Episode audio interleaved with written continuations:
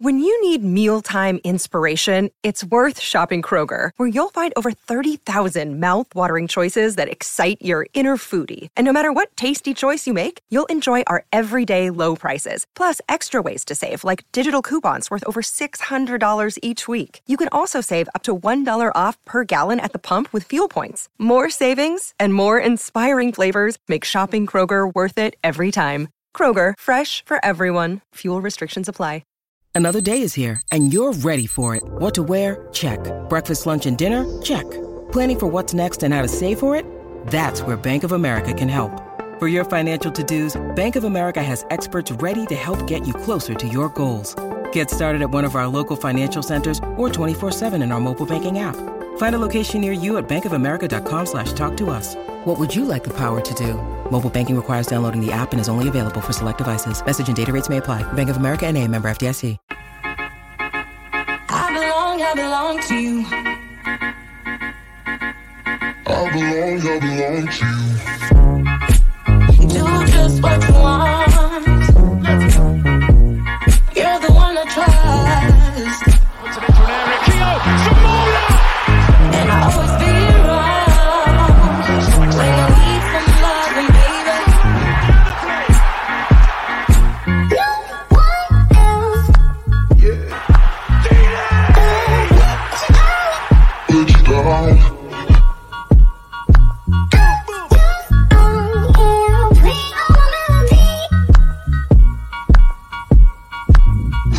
My melodies.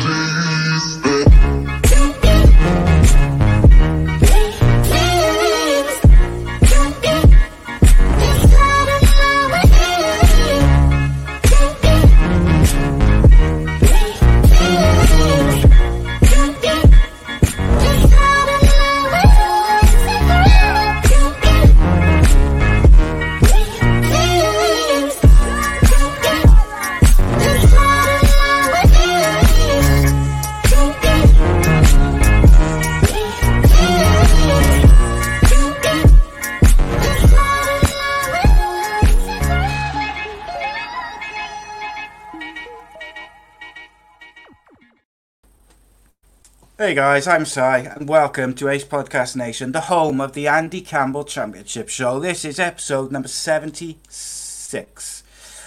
Show is live, available on Facebook, YouTube, and Twitter. Ace Podcast Nation is also your home to many great shows and series featuring top guests, expert analysts, and more. So please give us a follow on social media, subscribe to the YouTube channel, and uh, you can also get the audio versions of every show at your favorite podcast or radio platform. And you can follow the show, show uh, individually at AC Footy Show on all social media platforms if you'd like to streamline your content for football only. Um, just as we give people a chance to join the broadcast, uh, a big thank you to Black Diamond Sports for all their support around the shows. Black Diamond Sports is a global sports agency representing sports stars from around the, the world. For more information, you can visit their social media pages as well as their new website, uh, all of which links in the description and the closing credits. And of course, a massive thank you to Darren Ralston and Bespoke Financial for sponsoring the Andy Campbell Show series. Uh, and here's a quick word from them. My mummy and daddy have been talking about life insurance. It sounds like something to protect my brother and me, but I don't really understand. Then my auntie Louise told mummy about Bespoke Financial Teesside. She said they're a local company who helped her with her life insurance. Mummy got in touch, and because they're based locally, a man called Darren was able to come to our house. He was really friendly. Darren stayed for a cup of tea and made it all really easy to understand. He said that life insurance will protect our home and family if anything bad were to happen. Like if mummy or daddy got sick, then we'd get enough money to take care of us, and our house would be paid for so we wouldn't get taken away. After an hour, Darren said goodbye, and mummy and daddy seemed a lot happier. Once it was all sorted, we could all relax and watch a film together as a family. I don't know why they didn't do it sooner.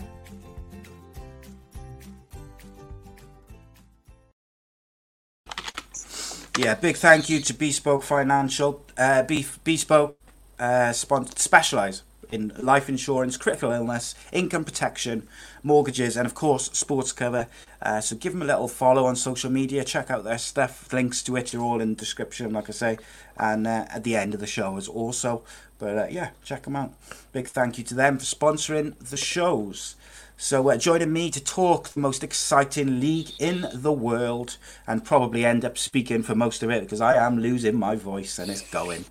Uh, the goal collector, the fox in the box, still the king of the Millennium Stadium until someone takes over the mantle.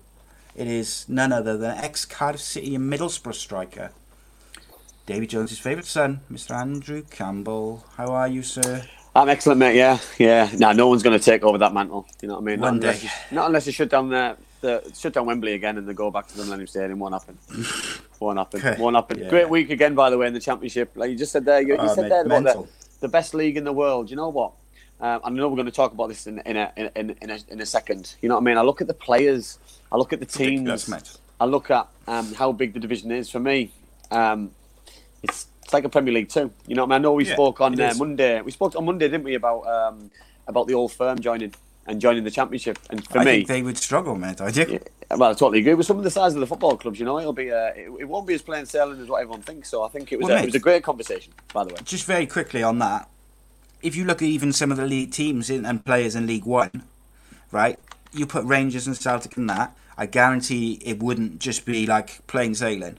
And that's why I get frustrated with that conversation when people say, "Oh, you know, the size of the clubs, they should go straight in to the Premier League or the Championship." And I'm like, no, because there's there's like you got Sunderland and, and Ipswich and all these clubs in League One who I think would give them a game on their day, and I mm. just think Part of me, part of me thinks, you know, what I mean, I, I don't want to go on about too long. Part of me thinks that they should go in the Championship only because of the size of the clubs. But Premier League, when people made that argument about Premier League just because they're in Europe, because they're in Europe in the Champions League, Europa League, for me that doesn't wash because I look at Wolves, Sheffield United, who've, who've earned the right. Last year they earned the right to get in the Champions League and the UEFA Cup, Europa League, whatever it's called now. That they didn't get the opportunity because of what happened. So why should anyone else just be given a, a free ride, so to speak? Yeah, but you say that, mate. We uh, we gripe and grumble intermittently on the show about the disrespect shown to the Championship and the EFL by the Premier League and the FA Yeah. a lot. Like, how disrespectful is that to, to say Rangers? or you so you, you Rangers and Celtic, your Yeah. clubs are so big that you can just skip what every other club in the you know in the countries if they wanted to join the league. Look at like uh, FC United of Manchester. Look at that hashtag United. They all have to start at the bottom. Now, I'm not saying Rangers and Celtic start in the Conference North or whatever it's called, but I don't see the problem with them starting in League Two. I really don't. I think I, I- think there's an opportunity, and you mentioned it. There's an opportunity to earn the right, um, and that would be by a cup potentially to, to Yes. show the worth. You know, what I mean, for me, they've got to earn it, and, and the only way to earn it is by battling against top sides and, and, the, and the best sides in what we're talking about. So let's see. I mean, I mean, what you could do is if there was a plan to integrate them into the English league, is what the English pyramid. What you could do is say, right, you can enter the Carabao Cup or the FA Cup, but you've got to get if you win it, then you can come in Championship level or whatever. Yeah. If you get to the, I don't know, semi-finals, then you come in at League One. If you ca- if you don't get that far, then you got to start Yeah. wherever. But anyway, whatever. Um, so just to say, I had a load of messages about Callum Paterson because I had a bit of a rant on it about social media. We're going to discuss Callum Paterson leaving Cardiff City, uh, the mixed messages leaving the club, and kind of that all in a bubble at the end of the show. Just because obviously it's not just a Cardiff show; it's a championship show, so we want to give as much time to the championship generally, but it's obviously something which is going to be addressed as a you're an ex Cardiff player. I'm a Cardiff Yeah. fan, Yeah. and a big chunk of our audience is Cardiff. and right, and rightly fans so, as well. and right, and rightly so as well, Sal. You know, it's it's a point which needs to be made brought up, Oh, and it's God, a big does. and it's a and it's a big point. But um, I think that, but there's a time and a place to do it, and I think it needs it needs a time at the end because then we can we can just solely focus on on a talking point. You know. Yes, uh, I also I did send a text asking why Callum Paterson was left uh, was sold for five hundred grand basically. Didn't get a reply. Didn't expect a reply. I didn't put it quite like that. I asked the question though. You know, is what is. Um, But anyway, so any other business to start the show, my friends? Um, so I do want to just make one point, mate, before we go into these two subjects because they kind of uh, interlinked. Watford versus Luton on Saturday was played at lunchtime. Do you know why it was played at lunchtime? I, I do, I do know, I do know because it was uh, because there was Without be hang on, without saying the re- without saying the reason. Is it Uh, I'm- me or is I'm that not- absolutely bananas? Well, I'm laughing because um, I, I couldn't believe when I heard it. I had to, I had to uh, rewind and watch it again just to make Did you sure go and check somewhere else as well? Like Um, go and check on a website? I did. Y- I had to go and double check it. I had to check just to make sure that the that the comments were, were real because Yeah. the reason behind an early kickoff was due to due to crowd trouble and supporters in a black, behind closed doors football match, which for me is just the most ludicrous thing in the world. Where were they expecting trouble in the supermarket? I just it just it, it beggars belief for me and just shows again um, what on earth's going on in the EFL. That you know what I mean? That listen, if that was the plan at the beginning, then that's fine. But let's be honest, everything's changed now. So basically, they can move back to a three o'clock kickoff. That might have had an Yeah. effect, by the way, on players' preparation because Yeah, I, I, course it u- does. I used to, I know, I know from my own experience, about twelve o'clock kickoff is you're having your pre-match meal at nine o'clock in the morning, which is not a good idea, by the way. You know, you don't you don't prepare the same, and, and it, it has a knock-on effect with your week, your previous week, your previous game. So for me, it's a little bit unfair on both sets of players, but especially the losing side because you just don't know you don't know if things would have been a little bit different. Yeah, and at no point, by the way, since they've been planning this season, as the when they would have been doing the planning for the fixtures, the games, all that sort of stuff, the TV, they was they were never planning for fans. Like Yeah. integrating fans back into the stadium only really came into thing two weeks ago when the government said that they could trial it. Like, so do you know what I mean? There was Yeah, never no. a chance that there was going to be fans at this ground at this game until probably three weeks ago at the earliest Yeah, totally agree. if not two weeks ago. Um, so I wanted to bring that up because I just thought, in this day and age, to to, to change the kickoff time for um, fear of cr- crowd trouble is a bit pathetic. No, so I'm. I'm assuming Cardiff versus Swansea will still be a bubble trip. Um, Okay, so uh, any other business is a kind of joint subject, but we're going with um, first of all we'll go with championship spending.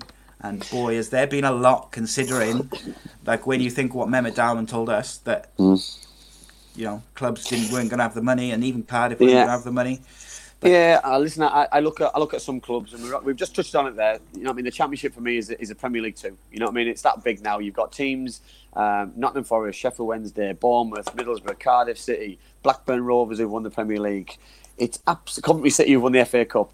Derby County who've won the European Euro- European Cup and won the won the, the Division One. There's some absolutely massive football clubs in that league, and everyone's fighting for this holy grail, and everyone's signing all these players and these players who, who've, who've come into the championship would never, ever, ever play in the championship previously. But because the division's that strong and it's high profile, the, these players are dropping down. So you look at um, Rodrigo Riquelme signed for Bournemouth on loan from uh, Atletico Madrid, which is an unbelievable signing. Um, I look at other players. You know, I mean, you, you, you look at Bristol City. They signed um, Alfie, Moore, Alfie Mawson from Fulham. They signed Chris Brunt from West from, from West Bromwich Albion. Um, obviously, Cardiff City have signed have signed two players on loan from Premier League sides. Um, Kieffer Moore for Kieffer Moore for, for, million. for, for million, millions of pounds. I look at other sides and uh, these players um, who are out of contract are big name players and they can't get Premier League wages, so they dropped out of the Championship and they're getting paid very good salaries and very good money, playing at a good level, put themselves back in the shop window. It makes the league a lot better, side. It makes the league absolutely fantastic. And I look at. Um, and I'm going to use him for an example, and I'm not being negative towards him, but I, watched the extended highlights of um, Blackburn Rovers and Derby County, and and Yeah. I saw Wayne Rooney massively struggle, by the way, against mobile, young, quick players. And eh, last year he didn't struggle against these kind of players. He used his experience and his knowledge and, and the way he manages games. But now there's better players dropping down the championship, and at the minute he's not being able to. Uh, to guide his team into the kind of performances and results that he did last year, and and I, I don't, I don't, at the minute, I don't see a way out of um, what's going to happen at Derby County unless they change something dramatically. You know, I mean, the league's a tough, tougher league this year than it was last year, um, and it's going to be a massive struggle for some other teams because there's that many big teams inside. I've just named them all. I've just named most of them, and even the sides of Luton Town who've had a great start. Stoke City, again, I, forgot them. They've, they've, they've, on paper, they've got the best side in the in the championship. Preston North End signed a big player on, on, on decent money. Over a million. You know what I mean? You've got Wycombe Wanderers who deserve to be in the championship because they won the playoff final, can upset teams on, on any given day. Barnsley, an ex Premier League side, it's it's absolutely endless, and that's not including Portsmouth, who were in the FA Cup final a few years ago in League One, Sunderland, who were a, a huge football club. You know, the Ipswich Town, who were in Europe a few years ago in League One. That the championship's only going to get better week in, week out, year in, year out because of the money which is filtering down from the Premier League. Well, you look at Watford just sold Suarez Watford, for 10, forgot- 10 million. Forgot about Watford. You know, I forgot Yeah. about forgot about Norwich City. You know that. It's, um, it's crazy, mate. Yeah. Because when, um, like, like uh, just going back quickly to what uh, Mehmet Dalman said when he was on the Monday show, in that you know Cardiff were losing whatever it was three million pound a month during lockdown, and so Yeah. they were going to struggle to spend money. They still spent whatever it was on Kieffer Moore from another Championship club for four or five million. Yes, now you're seeing that they've got to try and make that up, I suppose, but they're not doing a very good job of that. But anyway, um, but then you know, there's it's not just the players who, in my opinion, you wouldn't have seen in the championship years ago. It's the players going between championship clubs. It's the players, whether it's coming on loan or coming down from Premier League clubs. It's players coming from abroad. Like you say, the championship basically is Premier League two. And I think in the reserve, um, isn't the reserve or the under twenty threes like there's Premier League one and Premier League two? Yeah, I think. Yeah, but I, I look at I look at some of the um, some of the squads, uh, and I'll use under eighteen, under twenty three football that, um, and I'll use the two lads that Cardiff City have got on loan. That those two players are better off coming down to the championship and playing week in week out and getting competitive games, competitive football against men, instead of playing in, in, in leagues which aren't competitive really um, in terms of football, and they played in front of not not not crowds, so to speak, and um, and look look at the kind of players they're playing with. It's for football education, and, and for me, they've made the best decision ever. The clubs obviously look after them by doing it, and it's only a good thing. Yeah, um, I think someone uh, in the chat just said about uh, how much is Wayne Rooney on.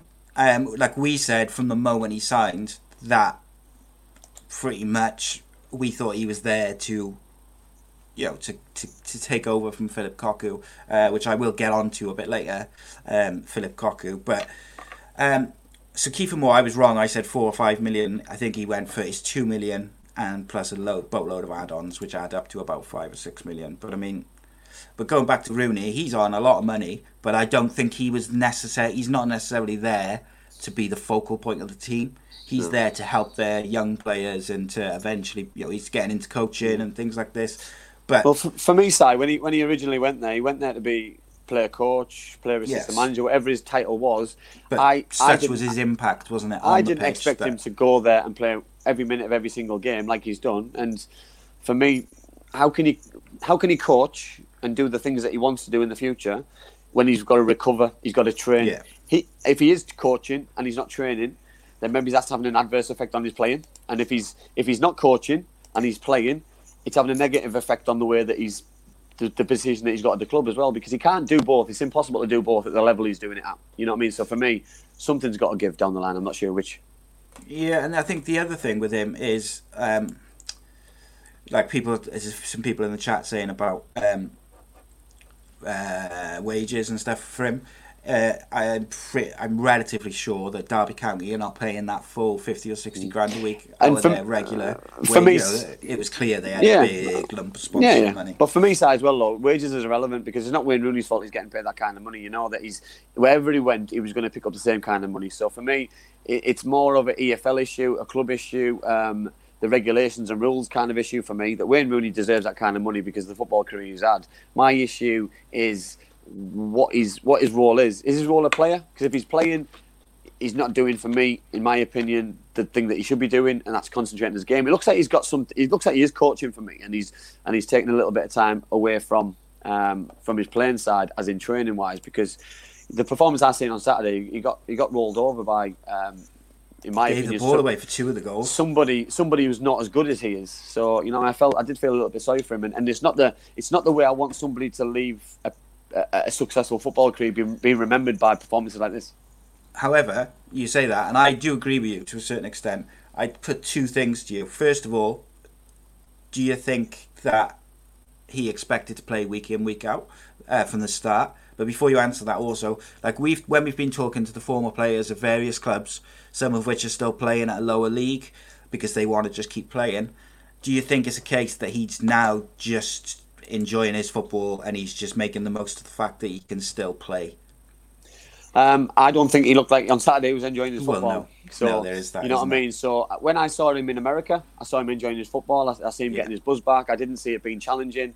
Um, he was enjoying his lifestyle, enjoying his football. I don't see that kind of Wayne Rooney now. I see it that this is a this has been a little bit of a struggle. I saw last season he was um, he was battling away. He was, but he had also Tom Huddlestone, Tom Huddlestone next to him, by the way. So let's let's put things into context. He had an excellent Championship stroke Premier League midfielder next to him, taking Yeah, pressure nice holding midfielder. Now he hasn't got that support mechanism. So if he hasn't got that support next to him, then he's of course he's going to find things a little bit more difficult. And it looks as though results and performance wise that he is struggling a little bit.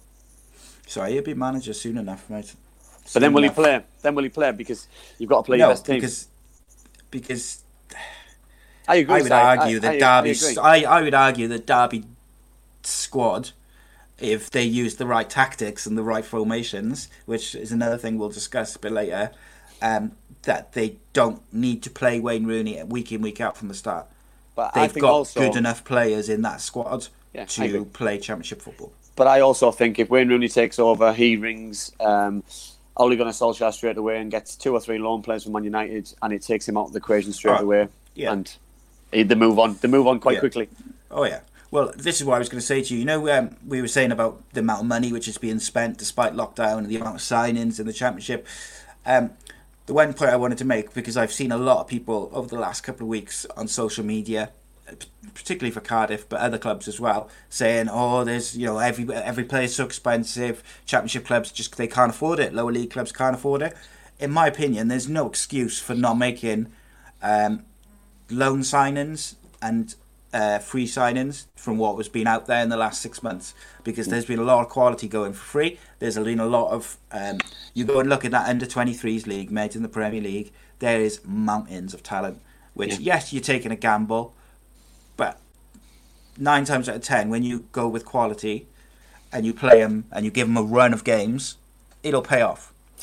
Now, listen, I, I agree. I think there's enough talent in England for um, for the older players who are coaching to, to take a step back a little bit. And I'll, and I'll go back to my previous point for me that, that I don't want to remember uh, one of England's greats uh, finishing his career like this. You know, I would have been well happy um, for Wayne Rooney to finish in America, to come to Derby as a as a coach or uh, an assistant manager, and never play football in England again. Because for me, I I remember him for Man United, and that would have been that would have been enough for me. And I don't want somebody's reputation or um, uh, legacy ruined by uh, a, a, performance or, or or finishing the league table where where, where Derby are going to finish this year. Did you um? So uh, Rye makes a point in the chat. He says that maybe he should be coaching the tw- he should be playing and coaching the 23s or the 18s. Impossible. But I think impossible. It's, impo- it's I just don't think you can do that because they train at the same time, don't they? Exactly, it's impossible. So he's either he's either coaching the, the groups, the players, or he's or he's training with Derby. What he can't do, he can't train with Derby at full pelt on a Monday morning and then train the under 18s and the 23s in the afternoon because uh, no, nobody nobody can um, can do. He's got he's got he's getting older, so his recovery is going to be worse after games. He's got to look after himself if he's going to continue playing. It's for me, it's either coaching or playing. I don't I don't see a being able to do it at the at the level that he's wanting to do it regularly and as high quality as he needs. Yeah, sorry, I was smiling as uh, the chat was just asking me if I was all right and if I needed Lemsip because I had a coughing fit. I muted it, but I was still dying. Um, so you are to finish this subject off. I'm going to ask you four questions. You just have to give me like a quick answer of your opinion of it, and uh, what just just a general thing. Okay. So um, Riquelme to Bournemouth on loan from Atletico. Oh, different different class. It's exciting, exciting um, signing with the with the players that have lost. He will he will get excitement back within Bournemouth fans. Beautiful player, mate. Uh, Nottingham Forest record signing Carvalho has gone left on loan. Um, what's going on at that football club? I, I do massively fear for them. It's like the manager doesn't doesn't want to keep his job. Ed's gone. Ed's gone, mate. I'm telling you that now. Um, Swansea coach Tate banned for four months, four matches. Um, deserved, but surprised it's only four. To be honest. Got off lightly, if you ask Yeah. me. Uh, Preston signed Danish striker Jakobsen, ex Derby County. Um, huge money. Um, the judge, the judgment will be will be decided if he scores goals because I don't think uh, Preston struggle to score goals. So I, I'm quite surprised that they've that they've gone for another attacker instead of a midfielder or a defender, in my opinion. Uh, and from Sheffield Wednesday's point of view, I should specify because we're going to talk about the rest of it later. Uh, Callum Paterson for 500 grand. Absolute bargain, and he will get them. Signing. He will get them out out of trouble and potentially up the league in the playoffs very quickly. Yeah, spot on, mate. It's a very, very good signing from their point of view. And I actually think he's exactly what they need. They need a bit of bite, they need Yeah. a bit of urgency, and they need players who are going to. Because they've got a few quality technical players. They almost Oh, need that bit of nastiness and a bit of like someone who gets stuck in.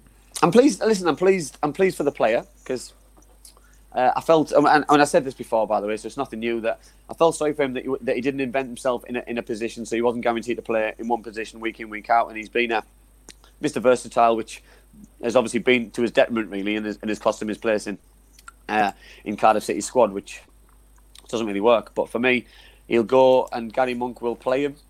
Yep. And Gary Monk will get the best out of him, and Gary Monk will look like a great manager. And the, the, the Sheffield Wednesday board must be absolutely delighted with the signing for 500 grand. Spot on, mate. Um, so let's get into the games. We'll go back into Callum Paterson and stuff. As uh, yes, I'll have a, I'll have my say on that, um, and it'll be interesting nonetheless. And I'll probably end up clipping it and bleeping it. Okay, so uh, the Friday game, mate. What was that? That was Huddersfield Town one, Nottingham Forest nil. Yeah, ex Cardiff gone, mate. Yeah, Mentally ex, shot. ex, uh, ex Cardiff City player with a with a wonder goal. To be honest, uh, Fraizer Campbell, I thought it was a great finish. Um, it wasn't a great game. I, I, I caught the second half. Um, obviously, the lad game, and it was yeah. They, they, they just they just lacked ideas. Um, he he changed his strikers around. He played um, uh, Lyle Taylor up front instead of Lewis Grabban, and he quickly turned that around second half and, and brought Grabban back on. And I thought Grabban was probably the better out of the two. He was unlucky not to score towards the end, but to be honest, they, they looked like they're all over the place, and the, the confidence in just little passes and just little little, little times in the game. You know, I mean, one thing I will say. Um, the goalkeeper for Nottingham Forest was absolutely outstanding. Some of the saves he made towards the end in the in injury time and and, and towards the end of the 90 minutes was just outrageous. There was a, a triple save in particular in injury time to keep them in the game when they were breaking away, and any three could have scored, and he made three absolutely fantastic saves. Yes, indeed he did. Uh, Forest, I'm worried about them, mate. I really am. Um, They. I think I'm, worried, I'm to have a worried more. I'm worried more for the manager because uh, for me, it's a results business, and if he doesn't get it right soon, he's going to end up losing his job. And he's got the players. He's certainly got the players. They've got they've got money because they sold sold big players. So uh, there's just something not right. And, and and with the window coming up very shortly, will he be given the money, the backing? Because if they're now dubious about keeping him, will the chairman back him with with finance? Released uh, five players on loan or, you know, or six on loan or sold in the last week to well, nearly ten days. Yeah. That's a lot of players to get rid Yeah, of that in a short space of time. Yeah, huge. Um, be interesting, mate. Next up, we had Birmingham City one, Rotherham one. Um, for me, uh, there was the, the most probably two of the most ridiculous penalties I've, I've ever seen in one game, and I'm, I'm not saying there weren't penalties. I'm just saying they should have been avoided by the two. Def- the defending for both penalties were awful. The first one, he didn't know where he was, and he just clipped him from. He tried to kick the ball and didn't see him, which is just silly in the box. And then the second one, he's going out of play, and the Rotherham defender, especially how late in, late in the game it was, he should have been. Um, he should have had a better understanding of where he was in the. Uh, or where he was going, and you see it out for a goal kick, or at worst, you give, you give a corner away. Well, we had a fascinating conversation with Graham Jones on Monday about the standard of defending, um, and I asked him, didn't I, if, there, if he thought that there was like a a specific reason why defending, you know, looks so bad at the moment everywhere. Um, and I questioned whether it's that the strikers are faster, quicker, stronger, and that's you know it's just generally attacking footballers have got better, but it's uh, it's difficult to pinpoint. But I think it's. I think a- it's, it's a problem everywhere, mate. Yeah, it's, it's a bit of anything, but I think you know what I mean. Uh, Listen, you one 0 up after eighty-seven minutes, and yeah, you, that's you, it's you catastrophic, mate. You know what I mean? For a club, away.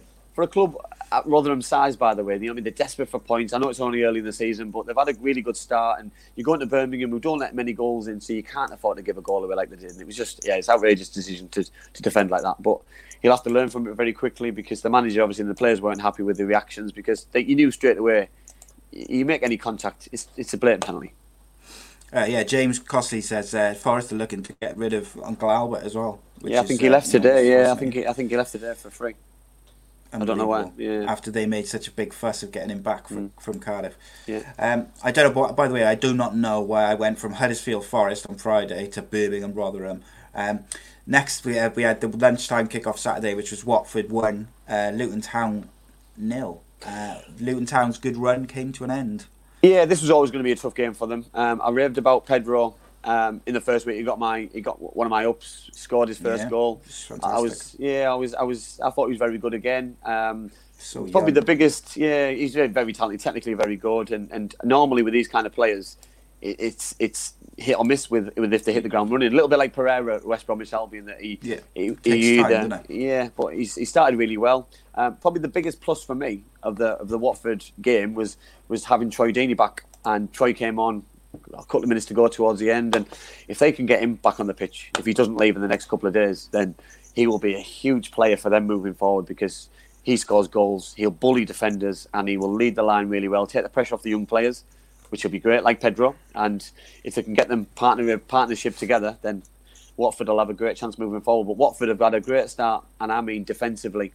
Um, apart from obviously getting beaten in a cup, that they've kept clean sheets uh, against Sheffield Wednesday, Middlesbrough, uh, and obviously at the weekend against uh, Luton Town. Yeah, Luton made a good made a good start to the season. It's this was always going to be tough, like you say. Yeah. Um, but you mentioned earlier Rooney had struggled on uh, Saturday um, around younger, quicker players. Could potentially Troy Deeney might not have the same impact that he's had in previous stints in the championship. Um, I think you've got to see it from his own selfish point of view as well. That um, Probably got a point to prove, hasn't he? Yeah, well, everyone's probably expecting him to score goals because it's, he's dropping down a level. Um, but he's obviously got, you know, what I mean, he's obviously a, a Mr. Watford and he loves the club and he wants to get them back to the Premier League. But at the same time, he's he's wanting to play the highest level possible. So I think these next few days are, vital. You know, what I mean, if they keep him, great for Watford. If they don't, then he moves on and, and he stays at the back in the Premier League. But for me, if he is there, he's got to he's got to put the work. He's got to put a shift in, and he's got to just grit his teeth Yeah, and get on with it because sulking, he? there's no point sulking. It's no good for anybody. It's no good for him. Um, and you look at you look at some of the England call-ups this year, um, like recently about uh, for these games that somebody does well. Gareth Southgate's been quite loyal and quite and, and, and quite fair that he's calling people up. And for me, if you can score 25, 30 goals in the championship, then why shouldn't you get an opportunity to get called up? Yeah, spot on, mate. Um, I will say as well, this Watford Luton game was not fun to watch. No, it wasn't. Uh, it was. It wasn't your usual London derby. And I'm, and I'm not shall we say. and I'm not sure if that was the crowd trouble or what, but it, it's some- something just something just put me It's off. bound to shake up the players, you know. Yeah. Um, Barnsley nil, Coventry nil. Um, yeah, not a great game. Um, a few a few chances. Um, Barnsley really struggling to score goals. Obviously, they got rid of Brown um, and lost a couple of other players going forward, and, and this could be to their detriment if they don't sign somebody in the window to get them goals. I really feared for them because what what got them out of trouble last year, side was creating chances, scoring goals, and, and what I saw at the weekend. Yeah, what I saw at the weekend, that the, they lacked ideas, and when they did get there, they didn't have the penetration to go and score the goals, and they didn't look they didn't look like they were going to score. Um, and Coventry defended really well. I'll give them that. You know what I mean? But they're the games that the Barnsley have to win if they want to stay up in this division. They've got to beat the Coventry cities of this world. Have to. Well, mate, how how many games last week, uh, last year, sorry, season did um, Cauley Woodrow dig them out of? Numerous. To Oh, yeah, plenty. Draws, Too- wins, Yeah, too many. and he's missing chances or he's not taking Yeah. chances, which Yeah. highlights how little they've got going forward outside of him. Mm. Yeah. Um, But why? So but they you, do you need to get put something, don't they? you can't put pressure on one man's shoulders as well. Oh, yeah, no, that- of course, I'm because not the, that, because but- sold because they sold other players who you like like you say took the pressure off his shoulders. Now it's it's all on him, unfortunately. it is. But he Uh, is good next- enough. But he is good enough, by the way, so he, he can turn it around. Yes. Uh, next up, Gareth Ainsworth, Wycombe Wanderers are still looking for that elusive uh, win. Unfortunately, mate, I was really hoping they were going to hit the ground running because I Yeah. felt like that was their best chance of staying up. Yeah, I totally agree. You know, what I mean, it's, it's been a real, it's been a real eye opener, I think, for Gareth. Um, obviously, the Swansea play a certain way. They got off to a good start with Ayew scored after 13 minutes. They, they created numerous chances in the first half. Scored the second just after the just after 20, 20, 20 odd minutes, and then after that you're fighting a losing battle, Si, and especially against a side like a side like Swansea. You know, who create plenty of chances and, and attack on the break with pace. That they've had a good solid start this season, um, and Wycombe uh, just need to regroup and go again. You know, listen, we've only played three games. It's not the end of the world. If they can uh, pick up some points this weekend, um, or a point, you know, what I mean, they need to break this mould and show, and the players need to show that they've got the fight and the desire to. Uh, to pick the championship up by the scruff of the neck because it's not an easy league, but everyone knew it was going to be a struggle. We just wanted, we wanted them to give themselves a chance and and and start with a with a few points or a few easy wins, but it wasn't meant to be. Yeah, they could have done with starting with a few clean sheets, probably just to keep them. Yeah, or something. kind of ticking Or, up. or, or a big win, so, so they score goals or keep clean sheets. You know, like like Barnsley did last year. Barnsley Yeah. let loads of goals in, but they scored Charlton. plenty. Charlton, same thing. They got off to a good start, but then still ended up getting relegated. So it's a what you can't afford to do is start badly and end badly because it's going to be a really, really tough one to take. Yeah, Rob said in the chat there that they look out their depth, and I'm sadly, I do Well, think they it- do at the moment. You can only judge them on results and performances, and the last two um, performances against Blackburn and, uh, and Swansea on Saturday, yeah, the, it's been a struggle. Um, and uh, I'm sure Gareth will, will try and bring players in for the for the next couple of days to try and make them stronger because what what he's got in at the end of the window, he's stuck with for till Christmas, which is potentially might be too late if he's not careful. Yeah, Swansea look uh, look decent at the moment. They look quite. Um, the thing with which impresses me about them, sadly, is that they they know their kind of the way they want to play. They've brought players in who fit that way. Uh, they play players in the right position, and their tactics fit the players they have at their football club. Uh, Morgan Gibbs White looks like the perfect uh, replacement for Rhian Brewster, who was massive for them last year. Connor Roberts is still on fire. Um, and even this uh, Jamal Lowe looks Yeah. pretty good. Um, and Matt Grimes was one of my players of the year last year. Mm. I really Oh, li- was impressed with him. Listen, Cooper. Cooper's doing a good job. You know, he's got them playing some decent football. He's mm. he's he's defensively got them well drilled. They always look like they're going to score a goal. So you know, I mean, if you can be defensively strong and still cause problems at the other end, it's a it's a recipe for success in the championship because that's how teams are. That's how teams get out of this league by by by winning games, having that winning mentality. And you know, what I mean, Swansea didn't get off to a great start last year, and they were always chasing up to the last week, um, up to the last minute of the game, of the season. So if they can get off to a good start, it could be very successful for them. Well, mate, if you go on social media, I think they've won the league already. So that's that's encouraging from.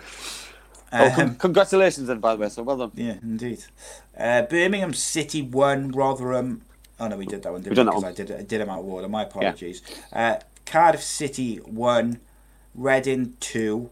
Uh, Reading, I thought were very very good, but Yeah, listen, uh, but I'm going to start Cardiff with uh, something something what we said um, last week's show about set piece goals. That if you don't mark the right players in the right areas, you know, what I mean, it wasn't a corner, but it was, a, it was like a corner, a, a wide free kick, whipped in really well.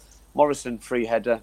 Ah, It's, it's rock hard for a goalkeeper to try and keep those things Yeah, out. and, it is. And then the second goal across in the Mate, box, he's took a touch, he's turned, for the he's turned two or three times. It's obscene. It's, yeah, it's, it's not great. And when you give away cheap goals, it's going to make it hard for hard for the centre forwards to get back in. It was nice to see Lee get a goal.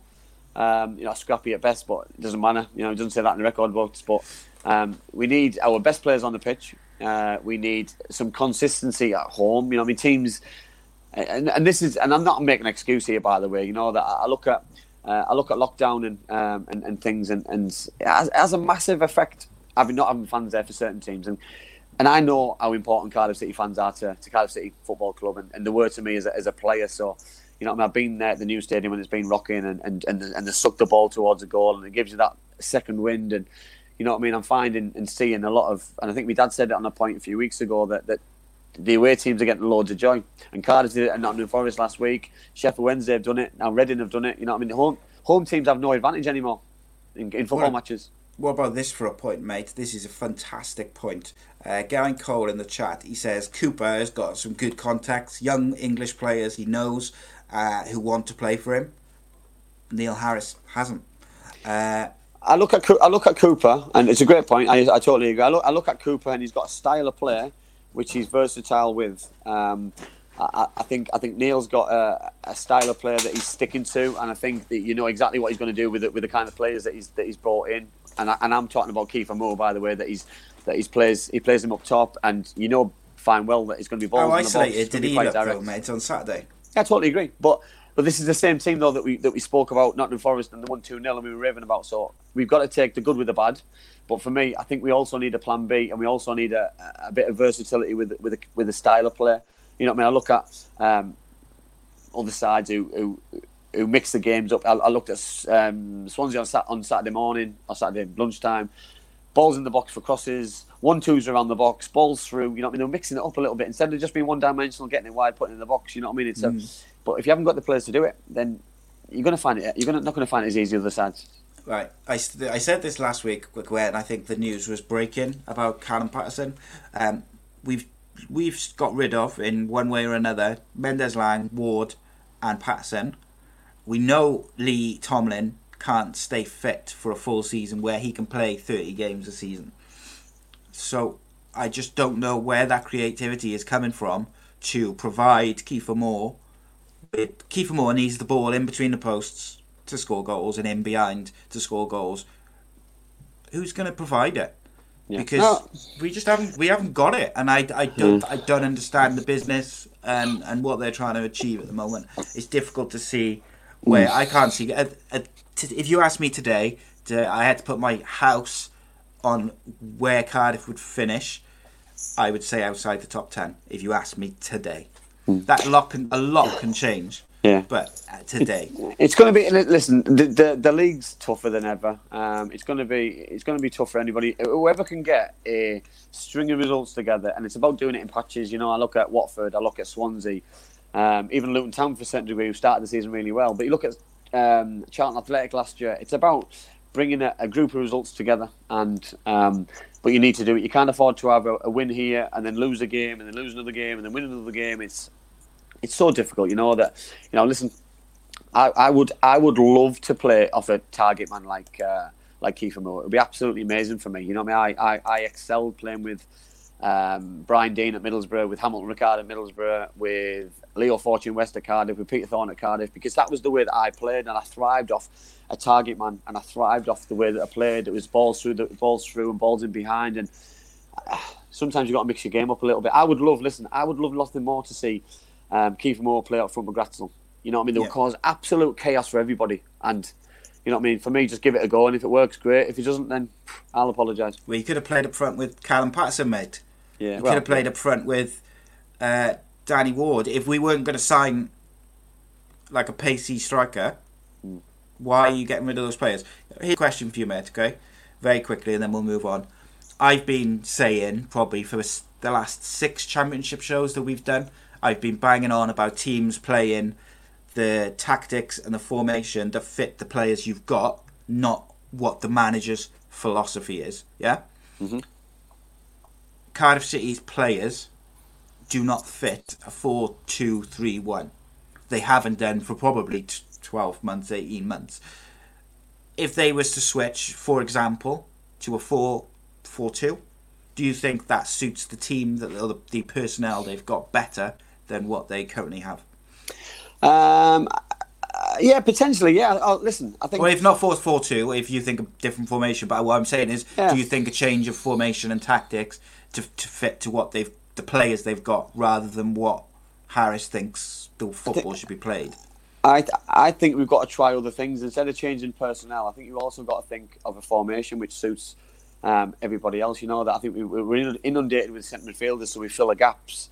Um, but we- we've got another centre forward. Give them an opportunity. You know, we play them both together. You know, we brought these two lads in for, for decent money between them. So for me, give it a go. You know, I, I know there won't be. I know we'll be light on the bench, but but then we can.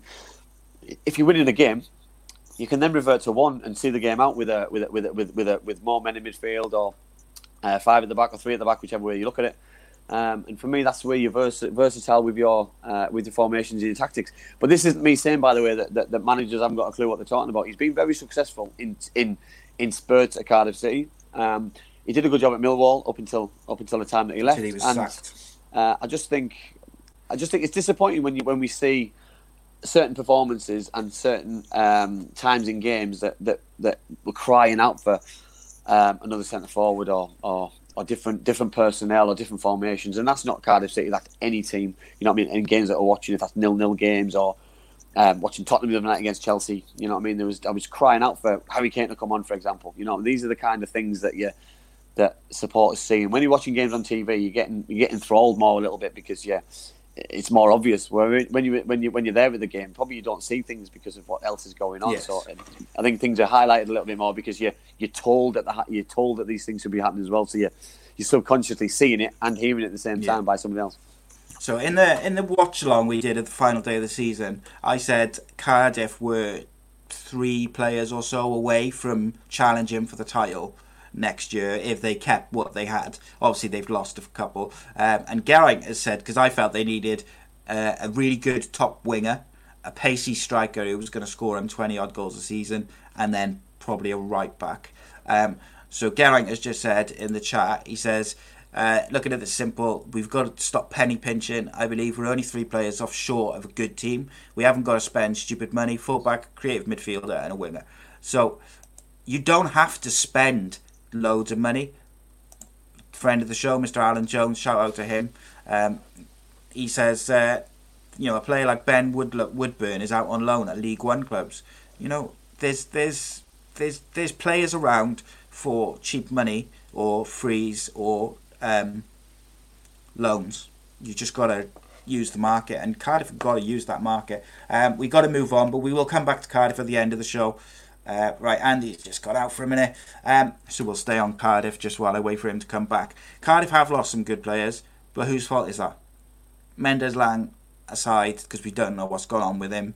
Um, but they, you know, they sold Paterson, they sold Ward, so it's, it's that's down to the club and the manager.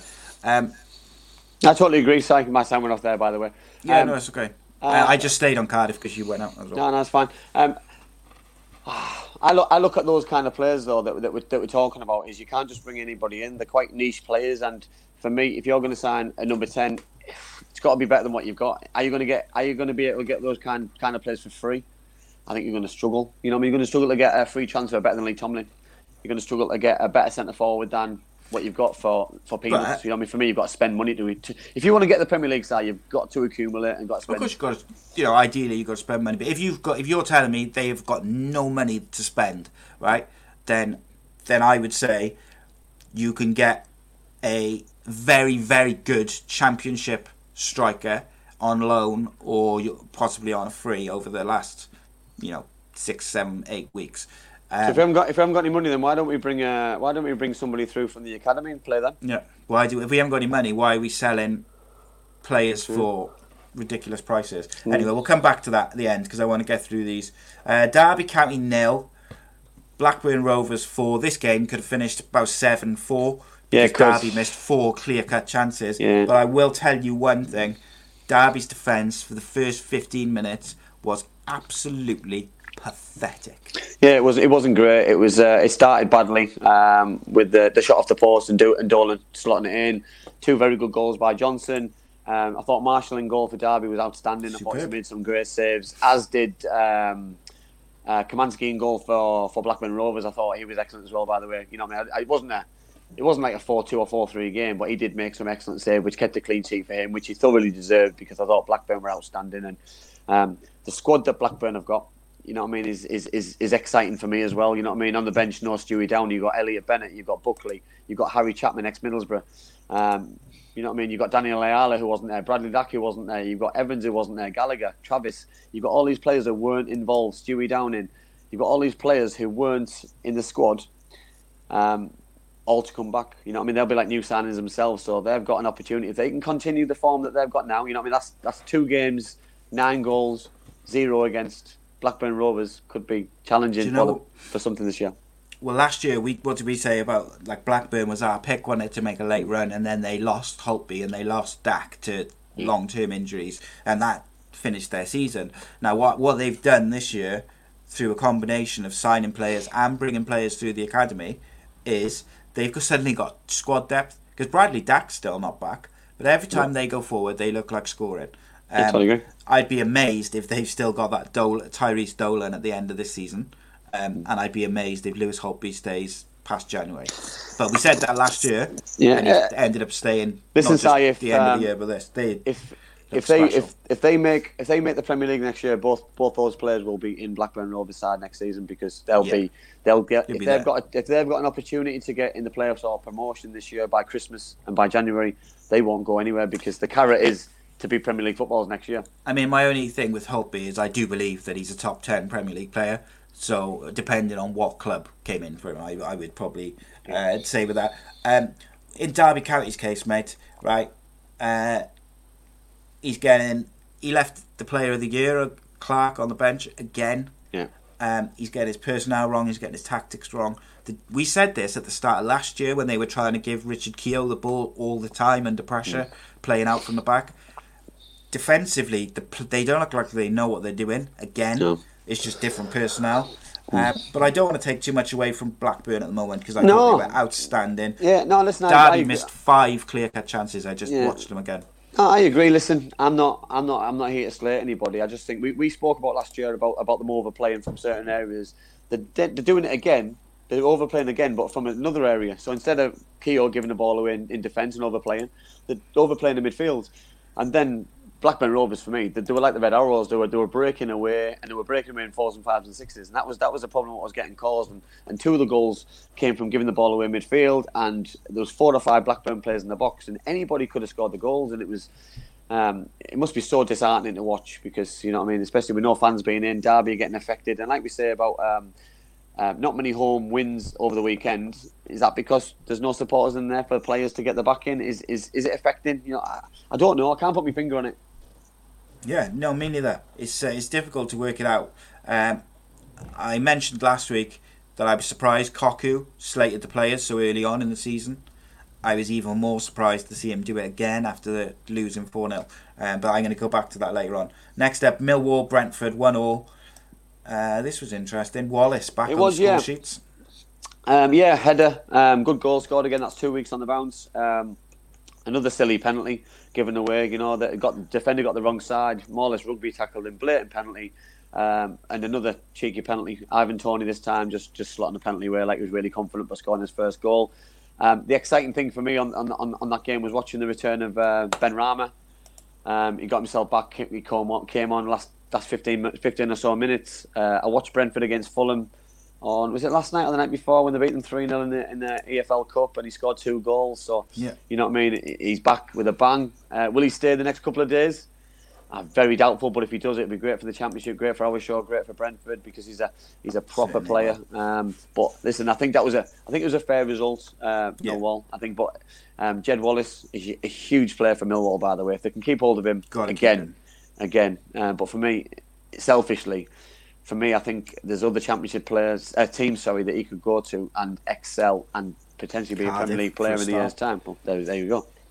Um, moving on, Preston nil, Stoke City one. Stoke finally got their act together, should we say? And I don't Yeah. think it's a coincidence that uh, some of the personnel which played and they managed to get their show on the road, should we say? No, listen, they've uh, in, in, in a Proven week, players in the championship rather than Um, big names, maybe. Yeah, well, you, you look Or at the team. Yeah, Lee Gregory, Steven Fletcher, um, Clucas, John Obi Mikel, uh, McClean. You know, not everyone's cup of tea, but James Chester. They've got a good side. Listen, Yeah. um, they've got Lee Gregory's Gregory. proven, Gregory- yeah, Lee Gregory got a goal at this level. He scores. He scores for four, and then you look at the sub side. You know that you've got you've got Brown, who's side from Barnsley. Um, you've got Nick Powell. You've got Campbell. You've got Butland. You've got Batth. You've got Timon Thompson. No Joe Allen. No Shawcross because of, because they're both injured. It's they've got an excellent squad of, squad of players. They just need a bit, a little bit of consistency, and if they can get the home form to continue with the away form that they've got, you know, what I mean, they went to Aston Villa the other day and they beat them one 0 So. Yeah, they- they've, they've obviously a very talented group of players, and and uh, in the last three games, two in the EFL and one in the league, three one 0 wins, three clean sheets. That's got to breed confidence. It has to, Yes. has to. Um, and for me, very quickly, you've got Lee, if Lee, Lee Gregory and Fletcher can get a run of goals together, they'll get you 20 goals if you Yeah. put the balls in the right places. Totally agree. And Nick Powell were one of the stand, two of the standout players in Mm. the championship last year, even though Stoke struggled. When you add in, if you can get John, John Obi Mikel playing at his potential, and how good he can be. Yeah. You know, he's far too good for the championship. Um, there was a there was a there was a sending off in the Preston for, for Preston in the first half, which I'm going to talk about soon. Uh, yeah, he slipped, didn't he? yeah, I want to I want to talk about that though. Uh, QPR, but Middlesbrough. Um, yeah, Middlesbrough I thought were very lucky to, to finish with a draw. They took the lead uh, to Akpom for his first goal, a header off a corner uh, from Paddy McNair, great header. Um, sloppy goal to give away, equaliser. Um, how they didn't give a handball through uh, George Saville, blatant. Um, how Dael Fry cleared off the line. I don't know. Um, obviously, Neil Warnock was still isolating, so um, Kevin Blackwell took the side with Ronnie Jepson.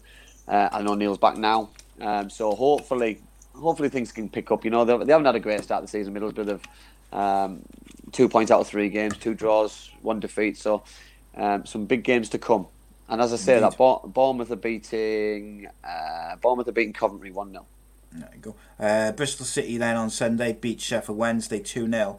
Uh, and as I said last week, I think it was, uh, Bristol City look like they are really. Uh, they've got the personnel, the team, the tactics, the depth, and the form. They look like they're primed to make a real big effort Yeah. for promotion this year. Yeah, totally agree. I, listen, I, I, I know I went for Bristol City to win, but I, I thought Sheffield Wednesday might get a result. I watched the first half, and I thought Sheffield Wednesday dominated the game, possession. I thought they were excellent, and when the first goal went in, there was only one winner, and Patterson got the got the second goal late on because of a obviously a breakaway and things. And Bristol City got a good squad, good squad of players.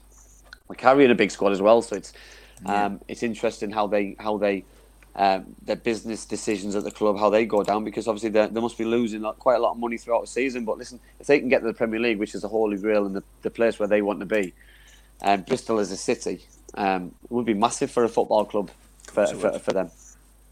Yeah, and at the end of the day, like those parachute payments will carry clubs for a couple of years, or they should provide clubs with the ability to go and go after promotion if they get relegated. It uh, can be a game changer. You know, you should be able to spend money for the next few years to try and get back into the Premier League. Um, I emphasise you should. Um, Next up, AFC Bournemouth one, Norwich City nil. Um, yeah, obviously we spoke to Graham on uh, on Monday's show. Obviously they they played the day before, uh, and he's obviously quite passionate about defending. Kept another clean sheet. Um, Norwich, you've got a very good um, strike force. Couldn't break them down. Um, Groeneveld scored the winning goal. You know, look at the players they've got on on show love side. You know what I mean?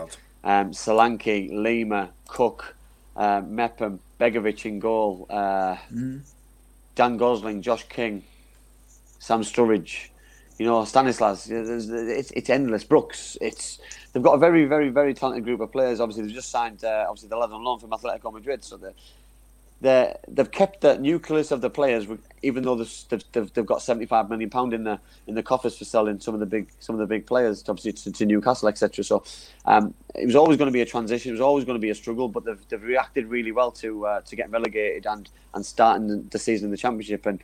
Um, and Jason Tindall, the new manager who took over from Eddie Howe, has started off like a house on fire and, and has had a, had a, great start.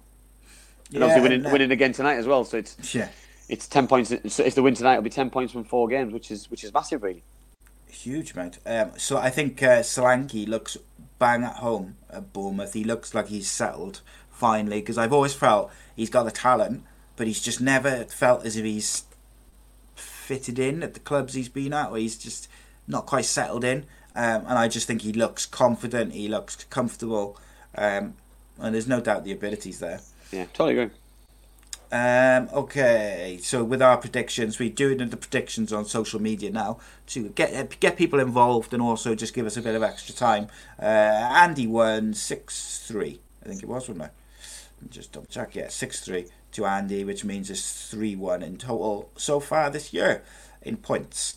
Um, okay, so for two up, two down, where myself and Andy basically give pick two players, teams, or incidents for our ups and downs of the week. Uh, let's go with downs this week, mate. Let's start with the negative, finish on the positive. Uh, who you got for your first down? Um, I've gone for Buchanan for Derby um, and how small margins in games can, can affect certain things. It was two 0 to Blackburn Rovers, and he and it was a, it was a cross unmarked header, and he headed it. Well, I think he headed it over this Pride Pride Park Stadium, which was which was just really poor, and it was just so so disappointing that it's just a small small things in games and, and, and can affect the, the bigger issue. You know that um, moments in games can define results, and that certainly did. I think. Yes, I agree. Um, entirely. Uh, so I've gone for my down. First down is Phillip Cocu, Derby County manager. Uh, last week he mentioned his. po- I mentioned his post-match uh, interview so early in the season to be going in on the players the way he did. I felt like it was a bit. Mm, I wasn't sure how they would react. Then this week he's done it again, questioning their attitude, calling them individuals. But to me, uh, a large part of the issues that Derby County have got, you know, in my opinion, uh, are, are the personnel being selected and the tactical decisions. Um, and that's down to the manager. Last year's Player of the Year was on the bench again. Tactically, they were all over the place in the first 30 minutes before he changed it up a bit. And then, you know, the players adapted. They created four or five clear cut chances, which, you know, they should be taken. Uh, and then you've suddenly got a very, very different game. And you say all of that. Blackburn were excellent, but Derby Yeah. County, I've got. A, I didn't like his interview, and I when I feel that a lot of it was down to him. And David Marshall was, you know, the legend that he's always been. Uh, who's your second down, mate? Uh, my second down was um, uh, I've gone for Barkhuizen from Preston North End because, uh, and I've put it as a down because he shouldn't have been sent off. I thought it was an absolutely outrageous decision because, and there's two things why for me. I watched it. I watched it over and over. Um, no, sorry, three things. I'm going to go three things. I'm going to go. He slipped for the first one. Um, the, the the Stoke City's players' reaction, which was just outrageous because they're both, they both for me went in together. You know what I mean? They're Yeah, it leaves bad taste in your mouth, doesn't it? yeah, well, listen, I'm not, I'm not an advocate for, for me for, for getting somebody sent off or getting somebody booked. You know what I mean? It, it, uh, you know what I mean? The, the interviews after I thought were awful as well and were poor because Michael O'Neill, you know what I mean, saying you, you shouldn't come off the ground. I, I would hope that man, well, I know, but I would hope a manager would, would watch the incident over before he came out and, and commented on it, and that was obviously he didn't. Whereas um, uh, Neil did, you know what I mean? So Neil came on, said that he slipped on the floor. It was obviously slipped. He fell over five meters before he came he came anywhere near the play, and they both came. There was a togetherness, and unfortunately, don't want to see anybody get hurt, but you, you you've got to you've got to take things as they are. And for me, that shouldn't have been a red. You know what I mean? I was disappointed it was even a it would have been even a yellow card. You know what I mean? You got to give uh, you got to give benefit of the doubt sometimes to players. Yeah, spot on, mate. Um, my second down is um, I went for defending generally because I couldn't pick one team. Uh, so I mentioned Derby obviously in the previous uh, one. Cardiff City's defending generally, but mainly for the goals was just appalling. The first one, free header. Second one, how you can let a player turn one way, turn the other without putting a challenge in is obscene. I was really not happy. It was embarrassing. Um, and also then the Rotherham defending when you're 1 0 up in the last couple of minutes, uh, just ludicrous. Um, and yeah, there's about three or four other teams that I could mention as well. Defending was not good again. So I've gone for that. Uh, first up, you've got, mate. Uh, I've gone for Bradley Johnson. Um, you know, against his old club at the weekend, he scored two goals. His- his first goal was was outstanding. His second goal would have been great if it didn't take a deflection. I do believe it probably still could have got in because it was a great volley. Took a deflection, run footed the goalkeeper. But to go back to your old club and, and, and make a point like he did at the weekend was was outstanding. But Bradley Johnson's had a great career and Yeah, superb. and keeps putting the doubters um, on people because I'll, I'll compare him to someone like Robbie Savage, for example, that people say he's got limited ability, but then he can come out with two moments in a game for Blackburn Rovers and, and it shuts everybody up. So long may it continue because, you know what I mean, he's a, he's a big player for Blackburn. Certainly is, mate. Um, so my first up, I went for Lewis Holtby of Blackburn. It could have been Bradley Johnson. It could have been Tyrhys Dolan. Could have been uh, Armstrong. Could have been Rothwell. Even the Blackburn keeper had a great game. But everything which uh, Blackburn do goes through Holtby so often, and I thought he's just amazing. I think he's far too good for the championship. Special player, an international level player, probably a top ten Premier League player in my opinion. Um, Blackburn's season went off a cliff. Um, Yeah. You know when he got injured last year with Dack, so hopefully uh, he can get a good full season for Blackburn. Uh, second up for you, mate. I've gone for uh, Steven Fletcher, and uh, I'm not sure if, if everybody watched the highlights of the um, the Stoke City game when Steven Fletcher tried a Rabona um, just out of the blue and hit the crossbar, and if that had gone inside, it would have been it, for me. It would have been the best. He shouldn't have done it. He should have just he should have just used his right foot and put it in. But it was the the arrogance of the man and the arrogance Yeah. in, a- in a good way. I, I, I love confidence like that. That if, if you've got the ability to do that and to know that you're, you're going to execute it like you executed it, then go for it. Because we're on about football being a, a, an entertainment industry. You know what I mean? And, and, and if he can keep entertaining me with, with, with bits of skill like that, then this is why, for me, the championship's that good because he could be playing at another level. He's an international Scottish international footballer. He's played at a really good level, scores goals. He's a he's a threat for, for anybody. For me, he reminds me a little bit of Andy Carroll in the, in the way that he plays. You know, he leads the line, and look look where Andy Carroll plays his football week in week out. So um, I don't I don't see Andy Carroll doing a Rabona by the way on a match day and try, nearly getting it in. If it had gone in, it would have been amazing. I'm so I'm so gutted that it didn't, but I'm going to give him one of my ups because of the just outrageous it was.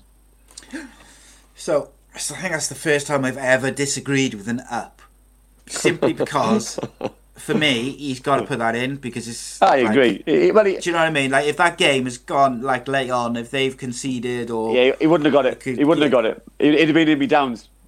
Yeah, the arrogance of it. Uh, so my uh, second up is uh, João Pedro of uh, Watford, 19 years old, great start to the season. Uh, he gives Watford such a weapon going forward on the counter attack, and uh, he proved that again versus Luton. Dreadful game, but a great goal by the young man. Yeah. And uh, 19, you know, the world's his oyster if he does the Ah. right things. He's superb, and, and, listen, and, and we've we, we've said it over and over tonight that we want to be entertained by these best players and the best young players, and if we're getting Brazilian players coming to coming to the, to the championship this good, then it's only going to be going to be good, going to be good for the league. Listen, we lost for me one of the best players I've seen in the championship. Pereira last year got in the Premier League. He's he's scoring free kicks and doing well, and every every year I'm gutted because we lose another good player and lose another good player, but someone else keeps replacing them. So Yeah. it's, it's amazing. Spot on, mate. Um, okay, to finish off, we'll talk about Paterson and Cardiff in just a sec. Um, but before that, a couple of questions. Uh, Chris Scythes, Chris Scythes asked on YouTube, uh, "What's your thoughts on Neil Warnock being in charge for 1,500 games? Uh, do you think he is as strong now as he's been in the past?" Uh, well, I know Chris really well, so Chris is a good good friend of mine. Um, listen, anybody who, who achieves fifteen hundred games needs a needs a medal. You know what I mean? It must be it must be a slog. You know, to still manage at the level he's doing is is, is a credit to him. Um, do I think he's stronger now than, than he was? I, think he's a better manager now than he was. Um, I think the, the the knocks he's had over his career has, has made him a stronger person, a stronger manager. They're giving him that better knowledge he's seen football evolve so many times in in, in the years, um, in the decades that he's been in as a, as a manager. So you know, listen, you know what I mean. He's got good support mechanisms around him. He's, he does things really clever, Neil, which I like. I like the way that he keeps his staff similar.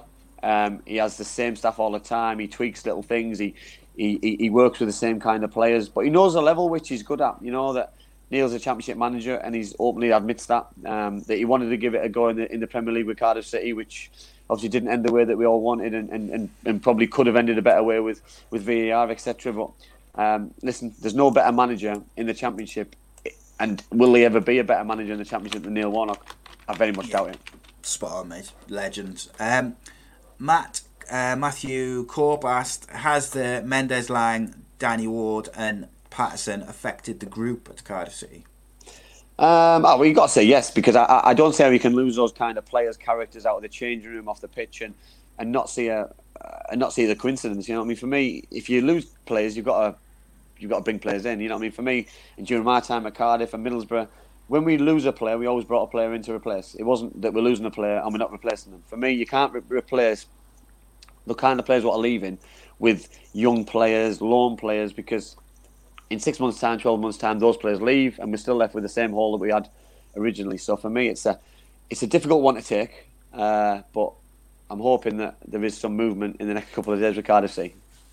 Yeah, uh, Garen Cole said, uh, "No money um, we've received over the past few seasons, approximately 200 million. Uh, what was said on the he did hear what was said on the Mehmet Dalman show. I think he means, um, but where where's the cash gone? He's basically asking for Cardiff City. Um, listen, it's, it's a it's a it's a difficult one, isn't it? Because you know, I mean, fans pay all this money to watch their teams play. You know, I mean, they buy the shirts, so clubs are generating a lot of money. Um, they still get some money from Sky, and um, but then then you've got to look at it from the club's point of view. Wages are high. Um, other bonuses are high. They still pay over staff. There's training grounds. There's there's more money now generated within football clubs, apart from players, from when I played. When I played, it was basically um, players plus a handful of staff. Where now the, the, the amount of staff which is involved in a football club is astronomical because um, you've got two buildings potentially, maybe it's more, maybe it's another one, and it, it adds up on the costs. And unfortunately, it takes away from what clubs can afford. And, and I'm not just on about Cardiff here. I'm not sticking up for everybody. You know what I mean? We're going to go into into certain things um, soon about Callum and and, uh, and and bringing in players. But for me, um, you've got to replace players who were sold, and you know what I mean. If that's like for like, and that's the money what comes in goes back out, um, or um, but you've got you, you can't just replace nothing. You have to you have to bring players in to keep the keep the strength of the, of the group going because fans will lose interest as well as as well as anybody else. Yeah, like, and the thing with Callum Paterson specifically out of those three is um, he's clearly a massive character in that dressing room. Very, very popular. Um, one of those guys who picks you up when you're, you know, when the team is down, when you've had some bad results. Um, do you know what I mean? Like he's the guy who's laughing and joking, picking Oh, the definitely. group up. Definitely. Um, Listen, I, I, I met him. I met him after Cardiff City got promoted, and yes, he was obviously delighted that Cardiff City had been promoted. But I saw a different side of him. I saw, um, I saw how infectious he was. You know what I mean? He was, he was everybody's mate. He was a big part of the group, and and you need you need characters like that. You know that that, that we had we had Robert Earnshaw at the time at Cardiff City. He was bubbly. He was he was in every quarter. He was um, he was he got all the lads going, and you need you need people who who are like that. You need the serious people with the sensible heads on at the same time, but you need um, you need everybody, and it's just um, it's important that people um, people understand what's important within a dressing Yeah. room, and yeah. let's see let, let's see how it washes out because you know I know we're going to go into, into it in a minute, but things have to match up as well on and off the pitch, and the comments which are coming out of the football club internally and externally, they're not adding up. No. Um, okay, so Callum Paterson was sold for five hundred thousand pounds to Sheffield Wednesday, a direct rival. Um, my big problem is number one, Callum Paterson should have been sold for an absolute minimum of one million pounds. This, and they probably could have got two at least for him. But let's say a million would have been all right. It's a million. It's acceptable. Um, Callum Paterson didn't want to leave Cardiff City. He wanted to play, but he didn't want to leave Cardiff City. Um, we seem to be the only club who's willing to sell to direct rivals, but not just that. We bloody sell them on the cheap. Um, we sold Etheridge cheap. We regularly sell players for under their worth. I do not understand it. We're not replacing the players that we're letting go. Um, Callum Paterson was massive for us because he could play number 10, he could play right back, he could play up front, he could play up front on his own, he could play up front with a Glatzel or a Kieffer Moore. We don't have the depth as it is. But to get rid of him after we've already got rid of Danny Ward, we've sacked Nathaniel Mendez-Laing, it looks like White is probably going to go. We, we've gone from having four or five good wingers, Callum Paterson plus a couple of strikers, to having two target men and two wingers, one of which, Junior Hoilett, look, fantastic career, great player on his day, hasn't been doing it for Cardiff City on a regular basis for probably two years. Now, when you add that to, uh, what was, I've forgotten his name, the central midfielder who's really not been very good of late. Kakuna, uh, Pack, sorry. Pack. Um, Cardiff have got massive problems. The fans are not happy because he's a fan favourite and he's been sold on the cheap. And then you have Neil Harris basically coming out and saying, wasn't my decision, financial reasons, blah, blah, blah. And then the club do a kind of interview with Wales Online and say, well, the manager was consulted. So it's like, well, hang on a minute. What the bloody hell is going on? It feels like you're taking the mick out of the fans a bit. So there's my little rant to start us off. Can, aren't you impressed that I done that without swearing? Yeah, I thought you were going to lose it there. That's why I left you going. I thought. I thought. Um, He's gonna you did- go. He's gonna Yeah, go. You did, you did well there. You did well there. Um, Professional. uh, listen, um, ah, what what con- what concerns me more than probably Callum leaving because listen, Callum's a, a footballer, and when he gets told that he's not needed or he's not in the manager's plans, he's going to go because he's he wants to play. He could have easily sat on his backside and, and picked money up and been content and been happy just sat in Cardiff. But he's not that kind of person. He wants to play. He enjoys playing, which is great. So what he's got, he's going to play. Um, it's it's a conflicting stories for me, which is concerning. It's That, um, embarrassing, mate. Embarrassing. the, the, to chairman, have the, come the, the, club officials and the manager are, are giving are giving two different stories. It just it doesn't make sense. Listen, if it's a club decision and it's being talked behind closed doors, everyone's behind it. Then we back whoever's decision that is. But don't come out and say because listen, somebody is going to fail now because one it, it, somebody's going to fail. If Cardiff City do well, um, and uh, and the decision to, for him to leave, then the manager looks great. If Cardiff City don't do well and, and, and Callum Paterson goes and goes and scores goals or, or gets Sheffield Wednesday promoted or, or in the playoffs and does really well, then Neil Harris is going to get stick. So no one's going to come out with smelling roses. And uh, so the, for me, is is there is there any unity in the club? You know what I mean? Are are the club backing the manager? Yeah, you know what I mean? I, I thought we were I thought we were over. Um, I thought we were over this, and I thought we were we were all pushed in the same direction. And for and for a football club to be successful, everyone's got to do it, and that's fans, players, staff, um, the hierarchy. You know, everyone's. You know, we all we all love our club, and we all want our club to do well. Um, I, I, you listen after after a poor start and a sloppy start, it's it's it's looking even more difficult with with the players who've left.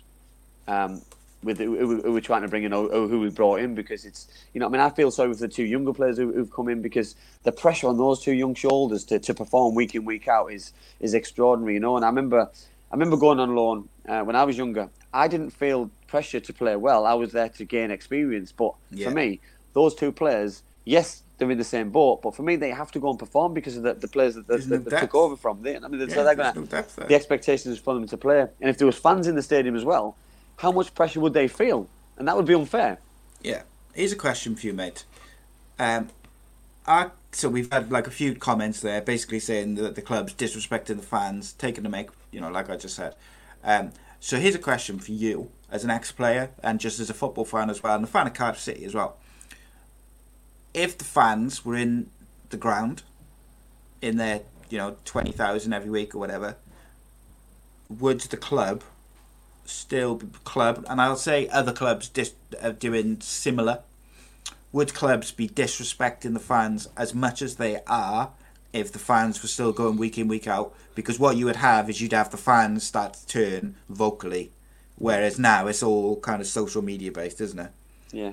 Um, no, no, I've got, I've got to say no because I, I, I, you can go at the top level at Man United, you can look at Cardiff City, you can look at Middlesbrough, you know what I mean? And I, and I see, um, you know, I mean, there's not there's not real any pressure um, on players to to win, lose or draw home games anymore. Whereas whereas when there's when there's fans in there, there's real pressure. You know, I know how passionate the Cardiff fans can be and, and how much how demanding they are, and that's the same as Middlesbrough fans, same as probably Swansea City fans, Leeds United fans.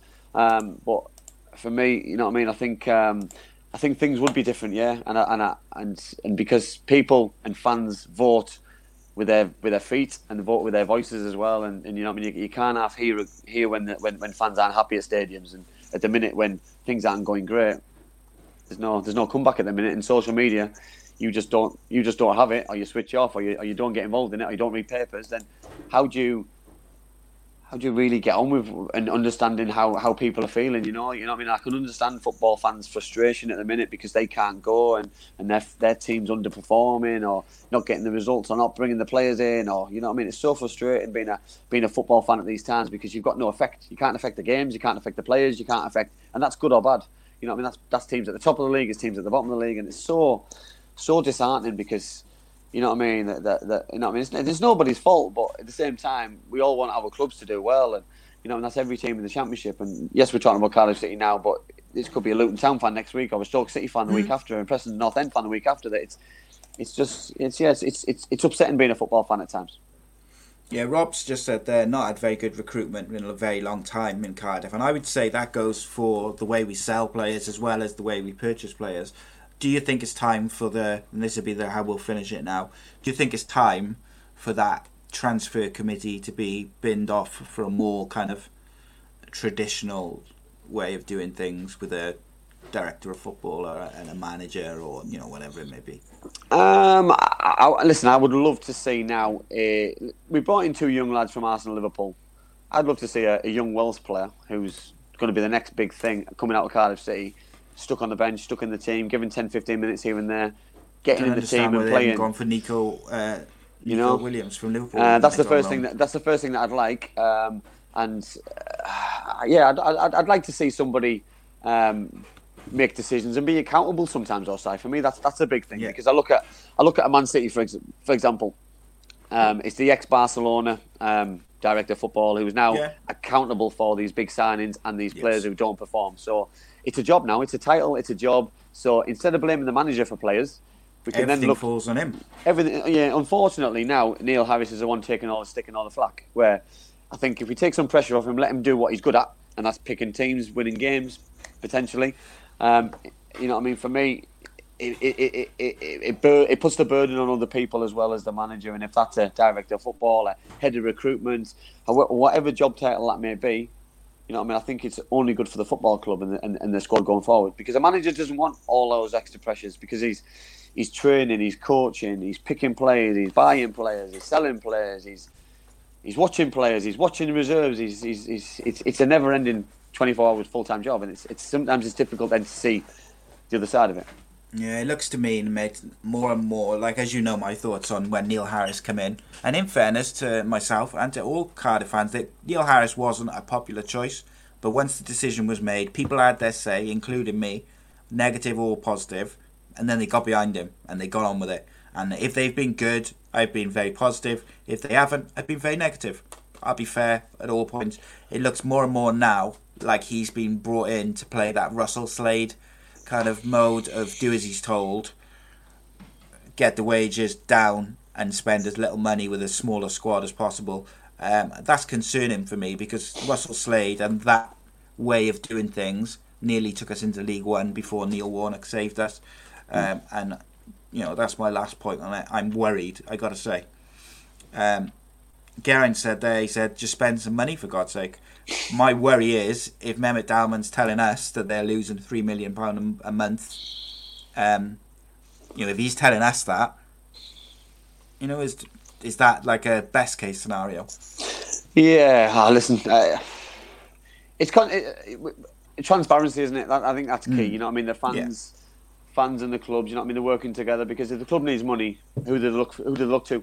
Look to the fans. So you know I mean? That's got to be vice versa. And when the fans are looking for players to come in, then then they're looking for the club to go and spend that kind of money. So for me, it's it goes hand in hand, and, and the relationship's got to be got to be strong. The fans absolutely adore the club. They absolutely adore the players, the manager, um, the owners, the chairman. You know what I mean? They've had the they've had the problems, but they want the football club to push in the right direction. And um, there's no better ground, um, which I've been to by the way. For and I was and I was on the pitch before the game for when we played. Um, uh, it was it was it was it the Ipswich, Ipswich game last game of the season? No, it wasn't Ipswich. It was it um, when they got promoted, and it was just a. It was Mental. it was it was yeah it was it was ridiculous. It was hairs on my neck stuff, and it was yeah it was absolutely it was unbelievable, and that, and that's the position that we want Cardiff City back in. But at the minute, the the the way off that at the minute.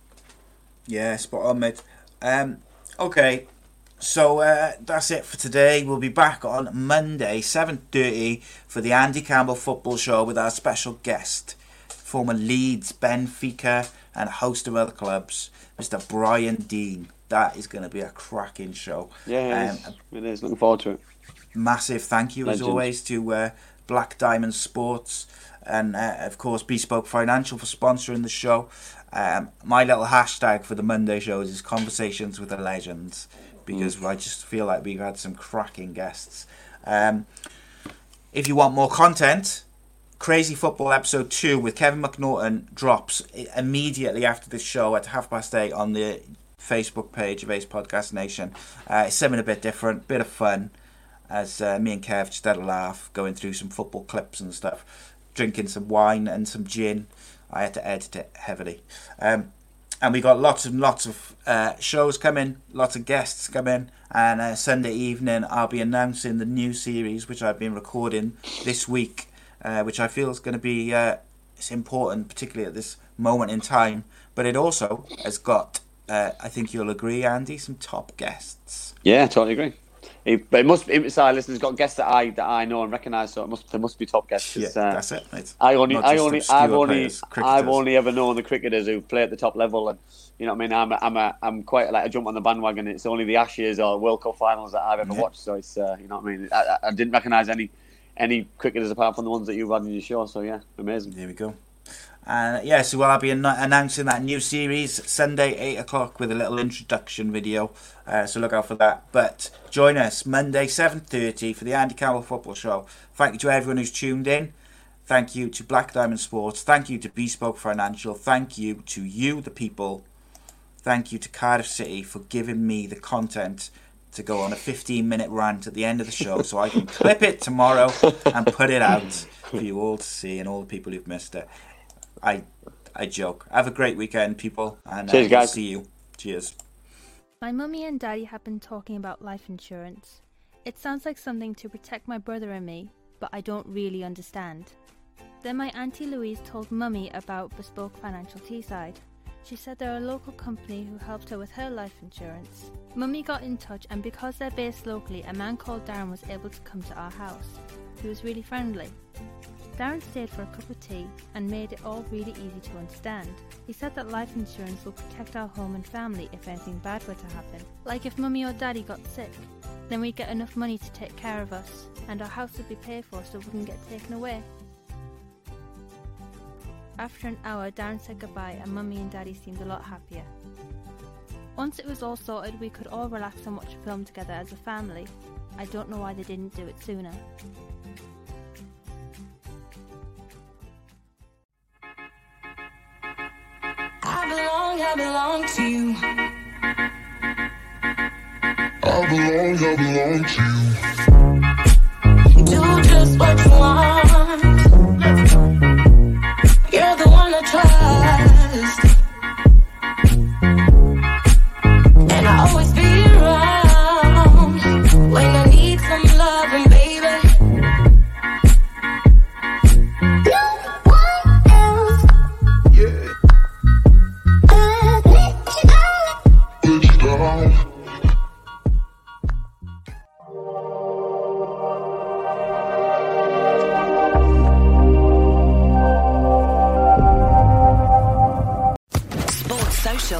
Network.